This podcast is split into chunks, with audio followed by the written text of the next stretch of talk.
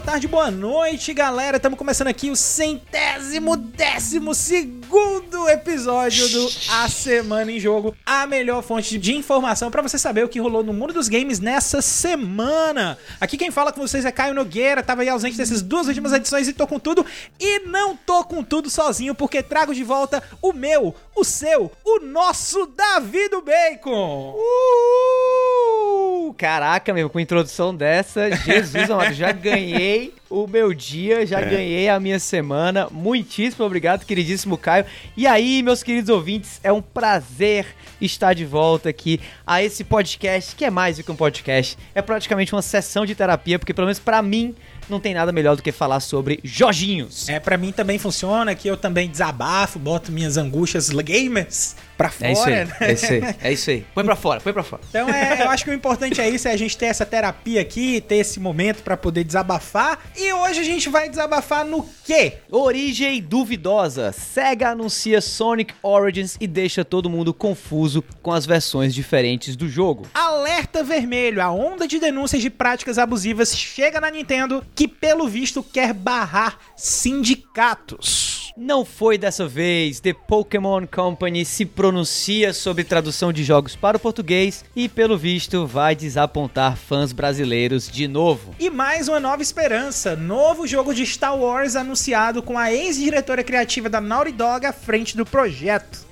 E essas são as notícias de hoje, mas ó, antes da gente cair aqui de cabeça nas notícias, a gente precisa dar uma chamada aqui para vocês, galera, que é a seguinte: você já entrou no nosso grupo do Telegram, cara? Pois é, a gente tá aqui exatamente toda semana lembrando aqui vocês do nosso grupo do Telegram, porque não tem por que você tá de fora. Se você escuta a Semana em Jogo e você sabe do nosso grupo do Telegram e você tá de fora, você tá comendo bola, cara, porque você tá perdendo sorteio de jogo de graça, você tá perdendo de bater papo com a galera, você tá perdendo de acompanhar aqui os hosts da Semana em Jogo, tá perdendo de ajudar a gente aqui na criação da pauta.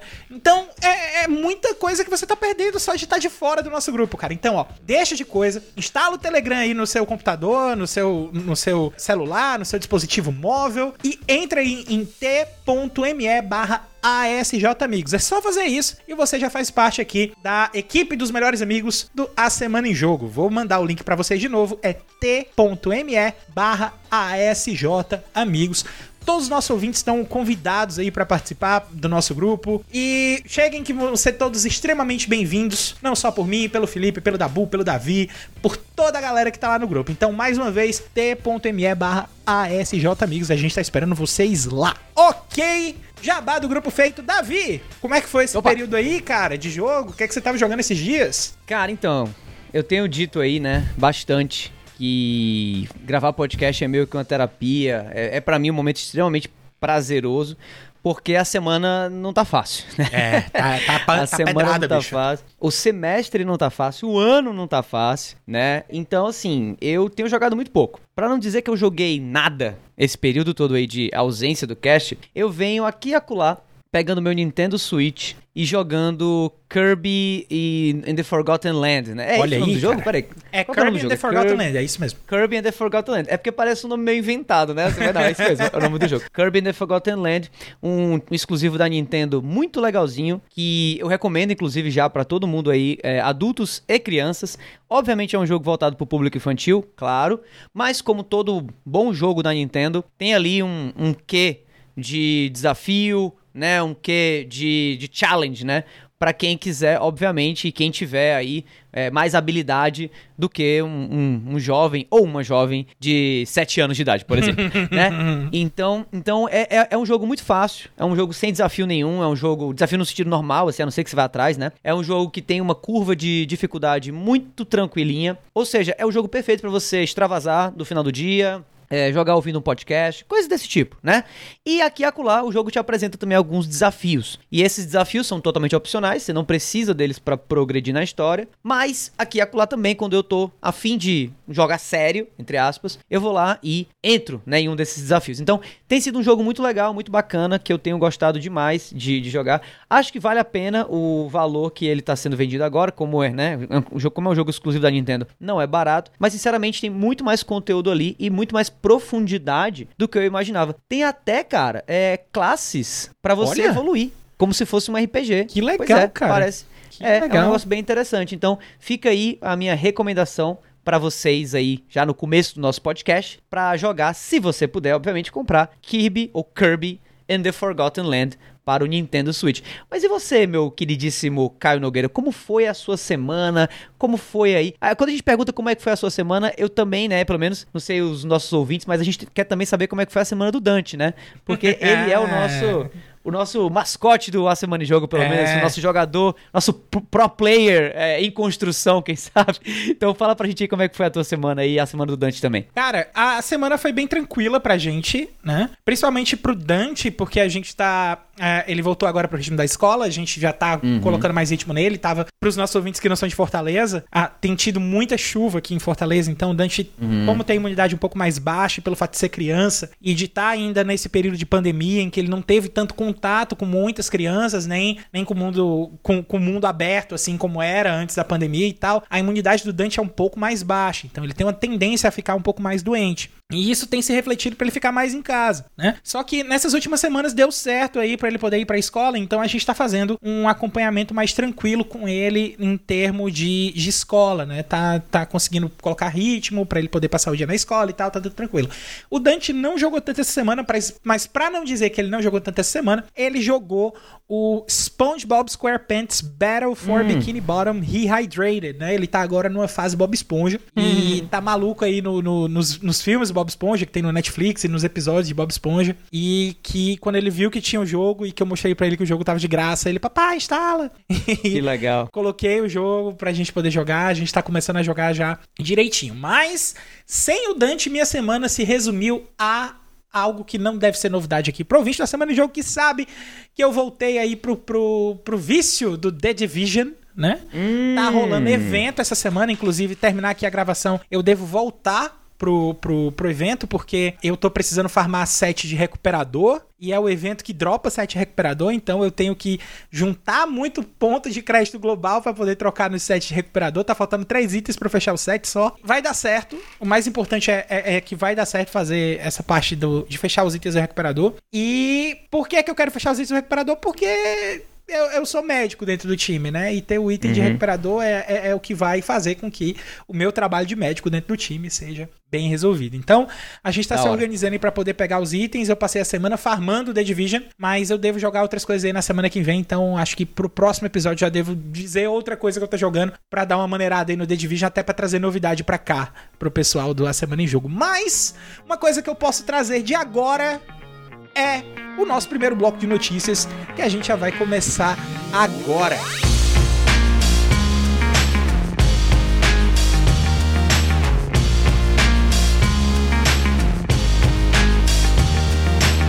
Começando o nosso primeiro bloco de notícias, a gente traz aí Sonic Origins fãs não estão contentes com o conteúdo trancado por DLC. Notícia aí do Ryan Dinsdale, lá da IGN Internacional, traduzido por mim, né? Eu que traduzi a notícia quando eu tava fazendo a pauta. Então, vamos lá. As datas de lançamento e edições de Sonic Origin foram anunciadas e os fãs não estão satisfeitos com a quantidade de DLCs bloqueadas, incluindo as missões de maior dificuldade, os controles de câmera e elementos do menu principal, as animações dos personagens e as músicas do jogo. Tudo aí tá travado por DLC, cara. Que isso? A coleção remasterizada de Sonic 1, 2, 3 e CD possuem oito conteúdos de DLC não inclusos no jogo base e estão espalhadas por versões diferentes do jogo. De acordo com o site do jogo, as missões difíceis, o modo Mirror desbloqueado e até mesmo certas animações e músicas estão travadas em pacote DLC logo no lançamento e nem mesmo a versão Digital Deluxe,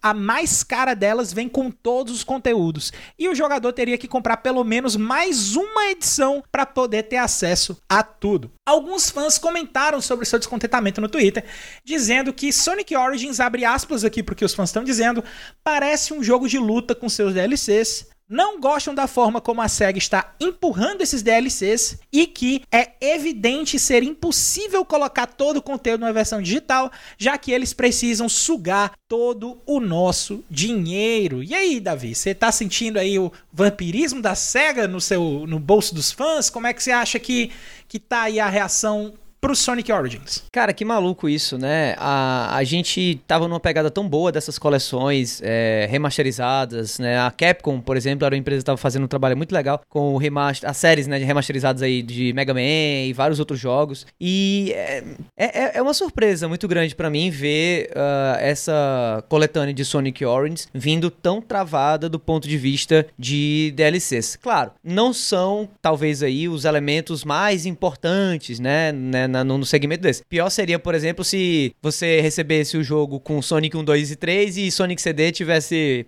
né, barrado por uma DLC, o que não é o caso, né? É, mas mesmo assim eu acho que não é algo bacana, né? E é complicado a gente perceber como é, empresas como a SEGA, que já estão há muito tempo nesse jogo, né, do, do, mercado dos games, mas que talvez não entraram ainda nessa onda de coletâneas, como outras já entraram, como essas empresas elas perdem a chance de aprender com os melhores exemplos do mercado, né, aprender com a, as coletâneas que deram certo, que foram elogiadas e tentam meio que fazer do seu jeito e acabaram aí, né, ferrando tudo. Eu, eu só lembro que é, a a como é o nome da empresa? A Devolver Digital. Acho que lançou mais ou menos na mesma época que a Sega é, anunciou num tweet a organização do, de como você desbloqueava os DLCs, dividido pelas.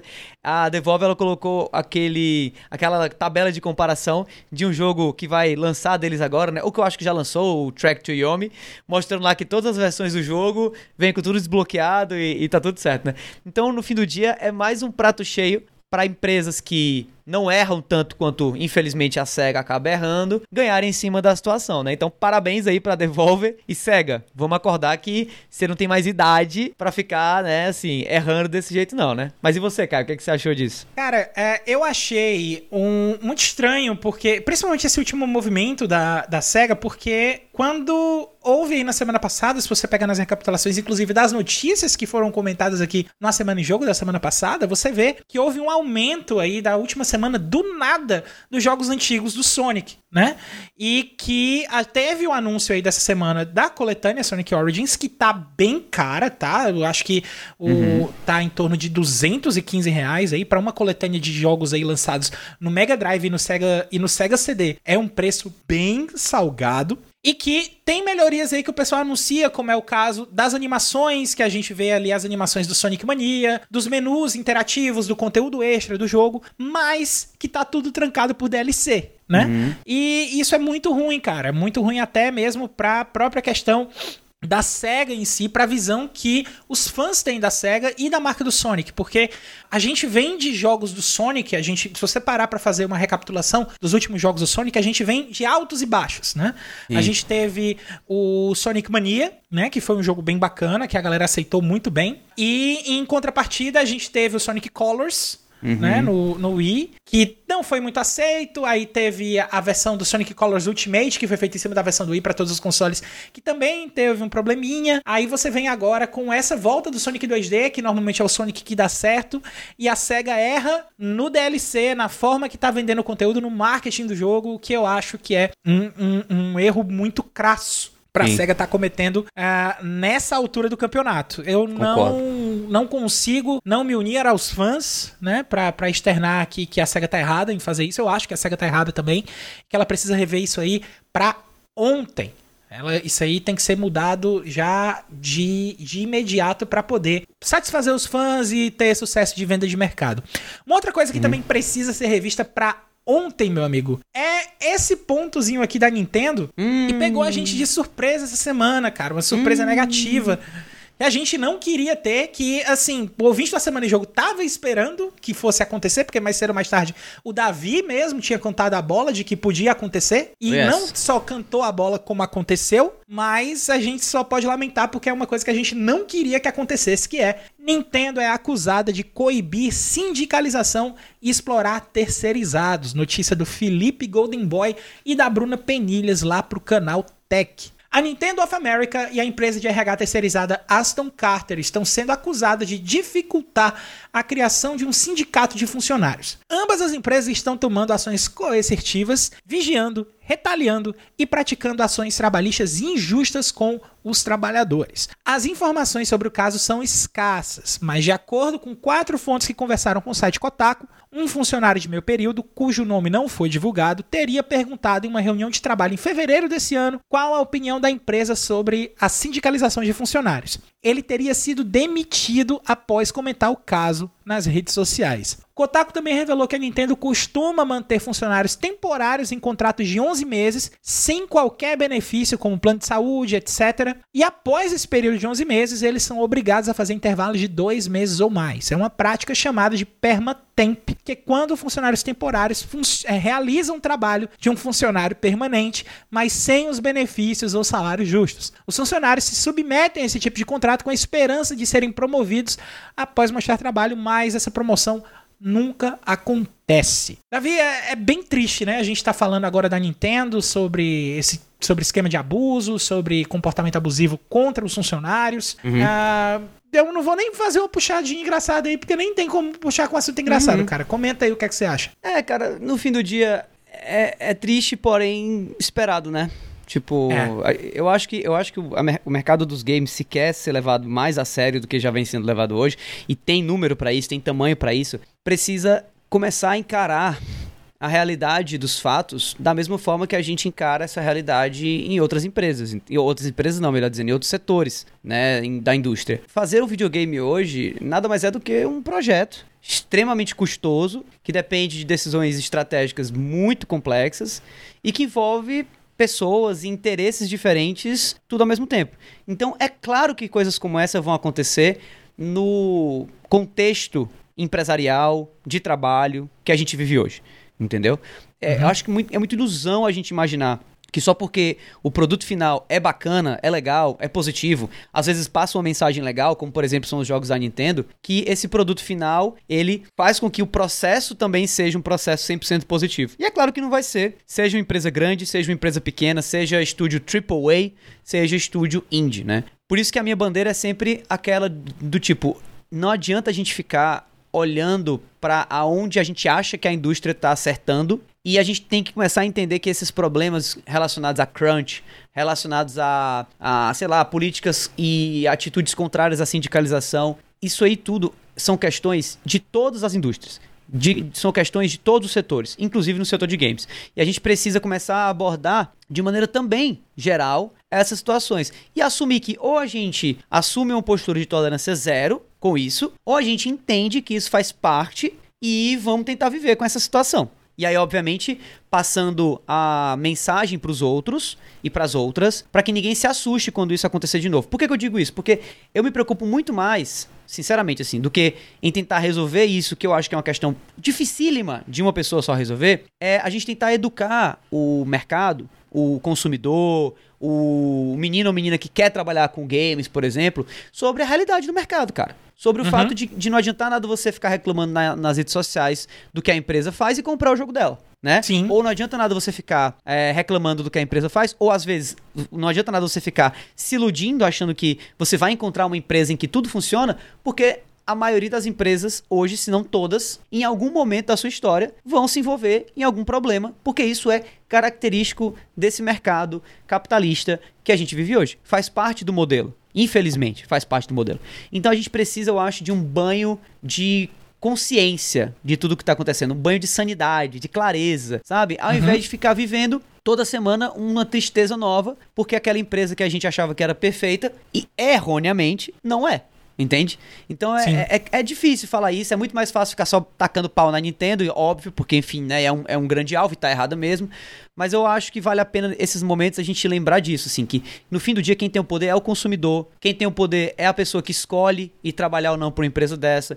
Nenhuma empresa dessa está obrigando ninguém a comprar jogo, muito menos a trabalhar lá. Então o poder tá com a gente. Agora, a gente precisa ser consciente dessas questões. E óbvio, temos que continuar reclamando, temos que continuar lutando, temos que continuar indo atrás de esclarecer e mostrar que essas coisas acontecem. Mas vamos, vamos ser mais realistas com as coisas, né? Vamos deixar de viver, às vezes, nesse mundo de faz de conta, como se coisas como essa não acontecessem só porque a Nintendo é dona do Mario, né? É, eu, eu não podia concordar mais com você, meu amigo. Eu acho que, inclusive, até o seu comentário, além de ter sido um pouquinho mais extenso, mas ele pegou o que eu iria falar também. Uhum. Acho que não tenho mais nada nem pra adicionar aí. O Davi já falou tudo que tem que ser dito a respeito disso. É uma pena que, que a gente tenha acontecido e que tenha acontecido o caso de abuso nas três grandes, né? Infelizmente. Mas eu acho mais importante do que, do que tudo isso também. Eu acho muito importante também que isso venha à tona, exatamente para que a gente possa esclarecer, possa entender o que tá acontecendo, possa esclarecer a situação para todo o mercado, para daí sim a gente ter esse tipo de discussão para saber o que é sadio, o que não é, o que é que faz parte do mercado, o que é que não faz, o que é que cabe a gente julgar e o que é que não cabe. Mas quanto a isso aí, Davi cravou a pedra e tá tá tá dito o que ele disse É aí isso é- serve para mim também.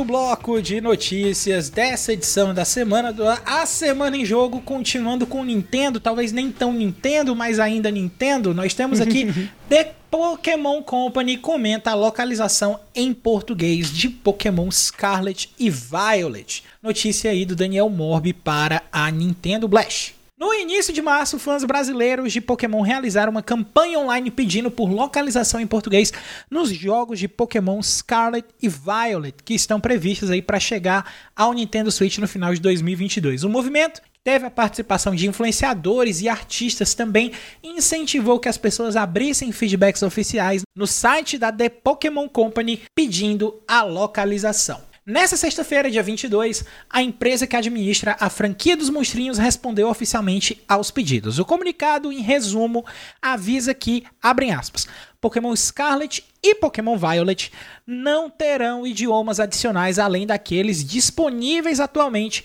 mas estamos analisando quando e como poderemos expandir da melhor forma possível a localização dos nossos jogos nos mercados em que trabalhamos, como a América Latina. Fecham aspas.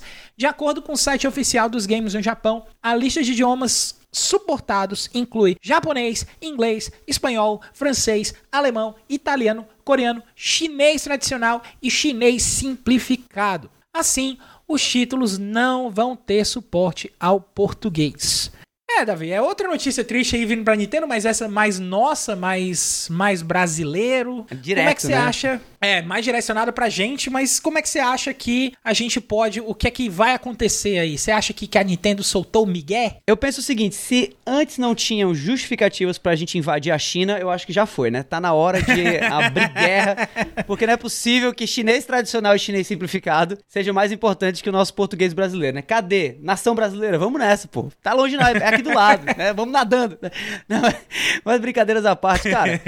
é- é- eu, acho, eu acho que no fim do dia, assim, é- é, empresário não é, não é besta, sabe? Não é bobo. E por mais que o Brasil seja um mercado muito interessante, por mais que aqui nós tenhamos, assim, né, inúmeros fãs de Nintendo, de Pokémon, obviamente, eu acredito que internamente, pra The Pokémon Company, ainda não vale a pena o investimento, sabe? É, é triste falar isso porque eu acho que vale. É triste falar isso porque eu acho que tá errado quem pensa nisso, mas eu não acredito que os executivos da The Pokémon Company tenham, assim, na sala deles, um grande alvo de dardo em que eles meio que jogam, assim, na doida, né, a esmo, né, dardos pra ver aonde acerta e no lugar do, do que acerta tem lá escrito assim, próximos idiomas que a gente vai trazer dos nossos jogos, entendeu? Ou seja, eu não acho que é uma decisão não pautada por números, não pautada por dados, não pautada por algum tipo de retorno do mercado ou leitura do mercado que eles têm que difere da nossa, né? Eu acredito que se o mercado brasileiro fosse hoje, é, tivesse hoje, melhor dizendo, maior poder de compra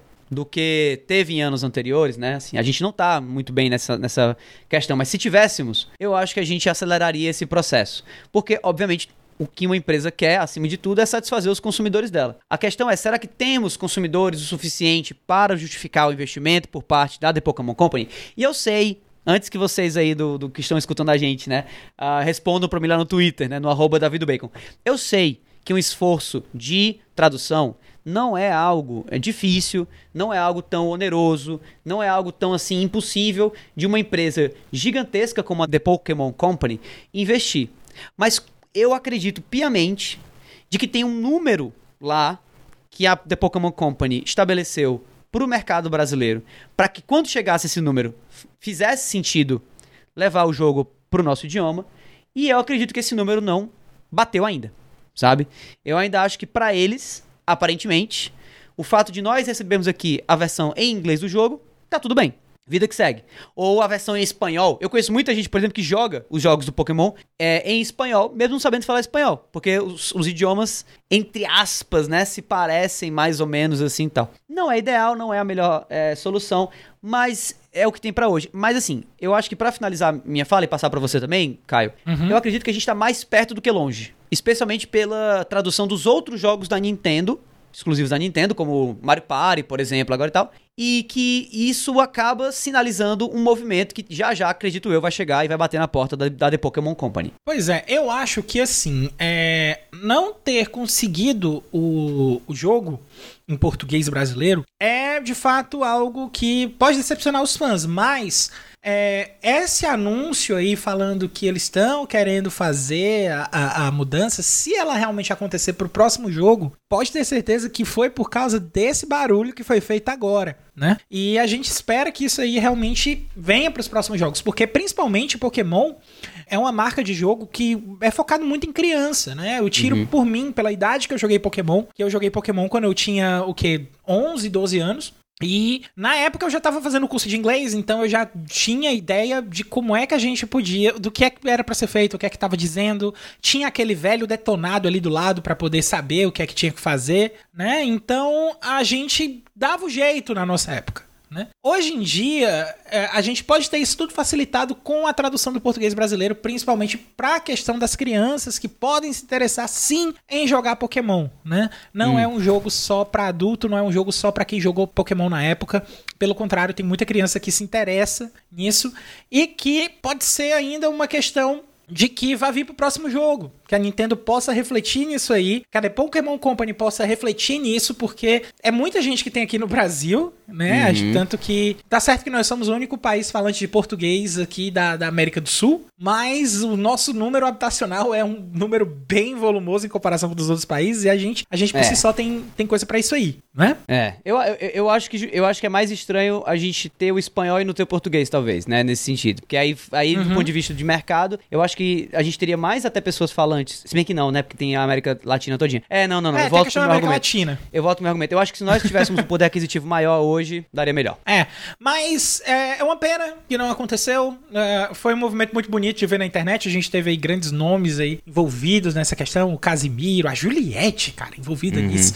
Mas uma pena aí que não aconteceu, mas a gente fica na expectativa para que nos próximos venham, né? Mais uma coisa que a gente também tá na expectativa aí são dos próximos jogos de Star Wars. A gente teve aí novidades a respeito do jogo da, de Star Wars feito pela BioWare, né? Uhum. Teve antes, an, antes aí, que foi anunciado antes. E agora, aliás, a BioWare não. O jogo de Star Wars da Quantic Dream, que a gente até brincou que ia, que ia ser jogo de cinema e tal. E agora a gente tem uma nova notícia envolvendo outros jogos de Star Wars, que é Amy Henning está trabalhando num novo game de Star Wars. Notícia aí do Renan do Prado para o arcade. Se você é fã de Star Wars e de The Last of Us, então você conhece o nome Amy Hennig. Ela é ninguém menos do que a diretora criativa de The Last of Us, que após deixar a Naughty Dog trabalhou na Visceral Games, que estava trabalhando no game de Star Wars até que o estúdio foi fechado pela EA. Mas agora vai, pois ela está trabalhando em um game novo para a franquia. A notícia veio de divulgação feita ao público de que a Skydance New Media, estúdio fundado por Henning após o fim da Visceral Games, assinou um contrato com a Lucasfilms Games para a criação de um novo game que será ao estilo ação e aventura com um estilo ricamente cinematográfico. Tanto Amy quanto a Lucasfilms Games comentaram sobre o quão empolgados estão com o projeto, principalmente sobre como a Skydance tem o talento e a ambição para criar uma aventura de Star Wars única. Apesar de não termos nenhuma informação sobre o game em si, sabemos apenas que será uma aventura original dentro do universo de Star Wars. E aí, Davi, você acha que essa expansão de Star Wars aí para os jogos é algo completamente sadio? Você acha que é, pode ser um tiro no pé porque não tá tão concentrado numa mão só? Ou você acha que realmente tem que botar todo mundo para fazer alguma coisa de Star Wars mesmo, expandir o universo aí e vamos ver no que é que dá? que é que você acha? É, é, primeiro, eu acho que sempre menos é mais, né? Assim, então, eu realmente me preocupo com essa quantidade de projetos paralelos que estão acontecendo em Star Wars, porém, Porém, dito isso, eu acredito que se você coloca na mão de boas equipes, bons times, bons profissionais, uma hora ou outra a chave vira e a gente tem um jogaço nas nossas mãos, como foi, por exemplo, lá com o Jedi Fallen Order, né, que para mim foi uhum. um jogo muito massa, o, o, já foi assim, foi o começo de uma franquia que eu acredito que vai continuar e que tem tudo para ser sensacional na segunda, terceira versão, né? Sim. Lembrando que, por exemplo, Uncharted, que para mim é uma série sensacional, exclusiva do PlayStation, o primeiro jogo tá muito abaixo do quarto, do segundo e talvez até do terceiro. Então precisa de um tempo, né, pra coisa maturar. Uhum. Falando em Uncharted, eu fico muito feliz da Amy Henning tá à frente desse projeto de Star Wars. Não só porque ela estava à frente de outro projeto, né, o, o Star Wars 1313 lá atrás, uhum. supostamente, como também, para quem não conhece, a Anne Henning é um nome incrível da indústria que merece ainda mais sucesso do que ela já tem e mais projetos desafiadores, assim como esse agora de Star Wars. Só pra vocês terem ideia, né? Assim, peguei aqui a Wikipedia dela rapidinho. A Amy Hennig tá trabalhando agora em Forspoken, que é um título que vai sair pro PlayStation 5 logo logo da Square Enix e tá muito interessante, apesar de ainda, né? ter aí algum mistério a respeito dele.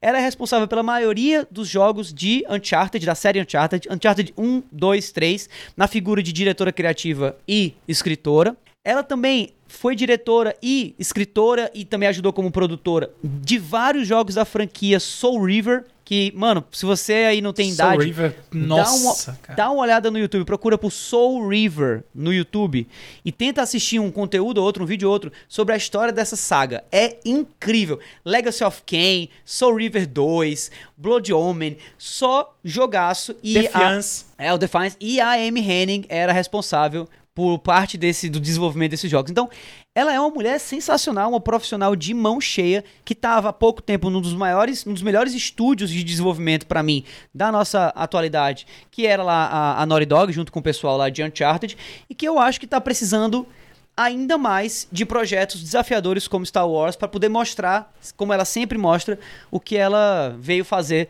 nessa indústria, que é fazer jogo bom. Então assim, eu tô mega empolgado e tô feliz inclusive de ver a Amy Henning tomando de volta, digamos assim, é, a propriedade intelectual de Star Wars para trabalhar nela. Assim. Tô ansioso, muito ansioso mesmo. Mas e você, Caio? Eu, primeiramente, eu queria pontuar que a gente está tendo notícias de desenvolvedoras mulheres tendo muito destaque nesses, nesses últimos meses, como foi o caso aí da Jade Raymond, né? Que também tá, teve uma notícia de destaque aí nos últimos, nas últimas semanas e que a, a Amy Henning também agora brilhando aí com, com o nome de Star Wars. Não que ela não brilhasse antes, gente. O Davi já falou aí do currículo dela. E realmente, se vocês não conhecem nada de Legacy of Kain, vão atrás porque vale muito a pena. Uma história de vampiro muito, muito, muito boa, tá?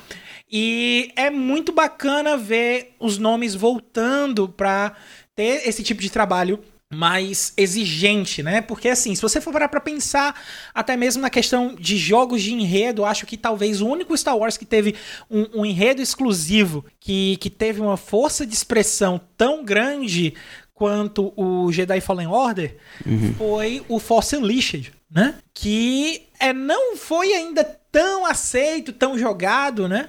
O 2 também não foi muito aceito aí pelos fãs, eles gostaram mais do primeiro jogo, da ideia do primeiro jogo. Uhum. E realmente era um, algo bem bacana e ter coisas de Star Wars que fogem ali dos filmes, que trazem mais da franquia, eu acho interessantíssimo. Star Wars 1313 era um jogo que ele por si só já prometia demais, o fã de Star Wars.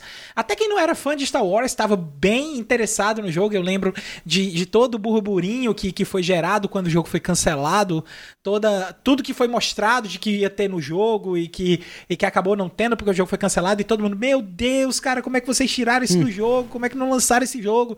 Dava para ser um jogo fantástico de Star Wars. E é muito bom ver que um dos nomes que estavam atrás de Star Wars 1313 ainda está trabalhando em um jogo de Star Wars, né? Então, é muito, muito, muito boa sorte para Amy Henning, para o desenvolvimento dela, não só para Amy, quanto para o estúdio inteiro. Mas, verdade seja dita, meu amigo Davi, é que hum. esse jogo ainda vai demorar muito pra gente poder jogar. Muito, muito, muito. A gente não tem nem data de lançamento, nem sabe sobre o que é que vai ser o jogo, cara. Então, se eu quiser saber o que é que vai sair na semana que vem, cara, eu faço o quê? Meu querido Caio, essa eu respondo fácil. É só você colar na lista com os lançamentos para semana que vem nas prateleiras digitais e físicas que a gente aqui do A Semana em Jogo preparou para vocês que estão ouvindo agora.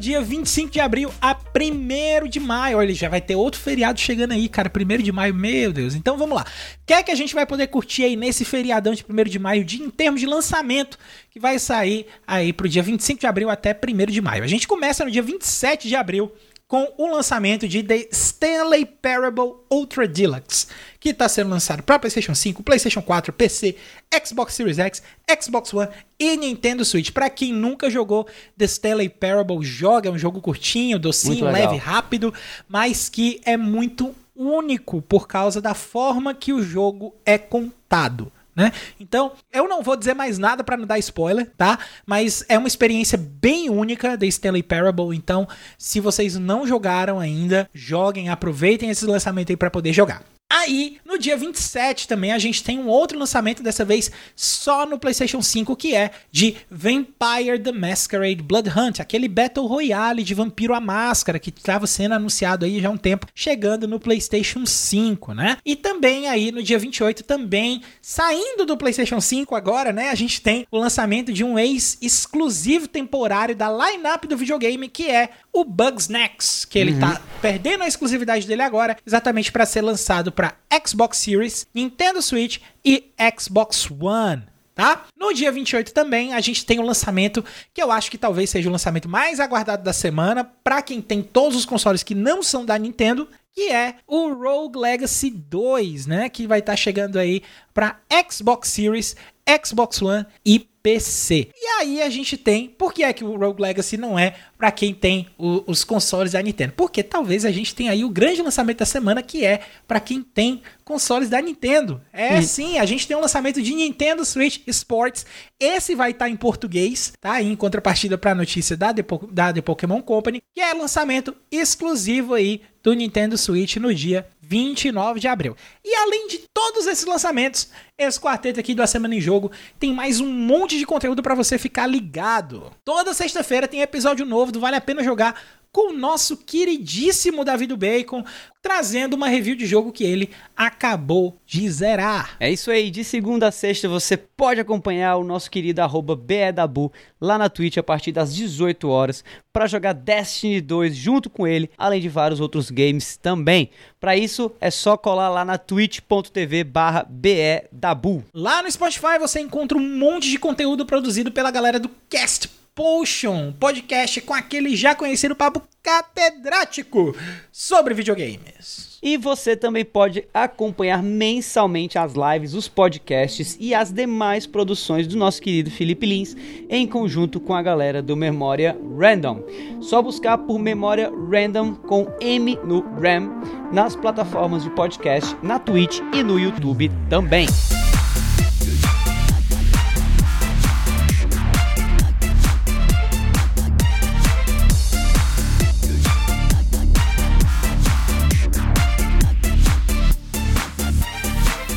Esse foi o centésimo décimo segundo A Semana em Jogo, galera. Esse nome tá, tá bonito, viu? Quanto mais comprido fica, mais bonito fica também, é. na minha opinião.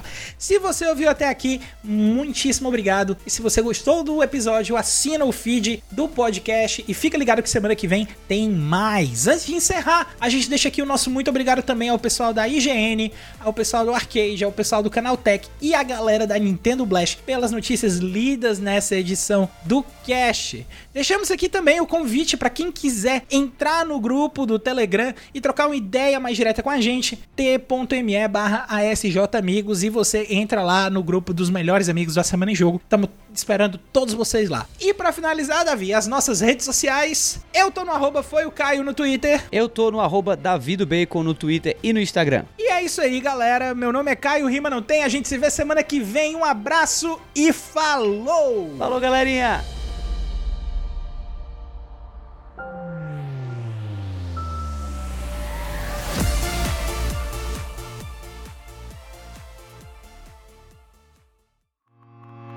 Este podcast foi editado por Felipe Lins.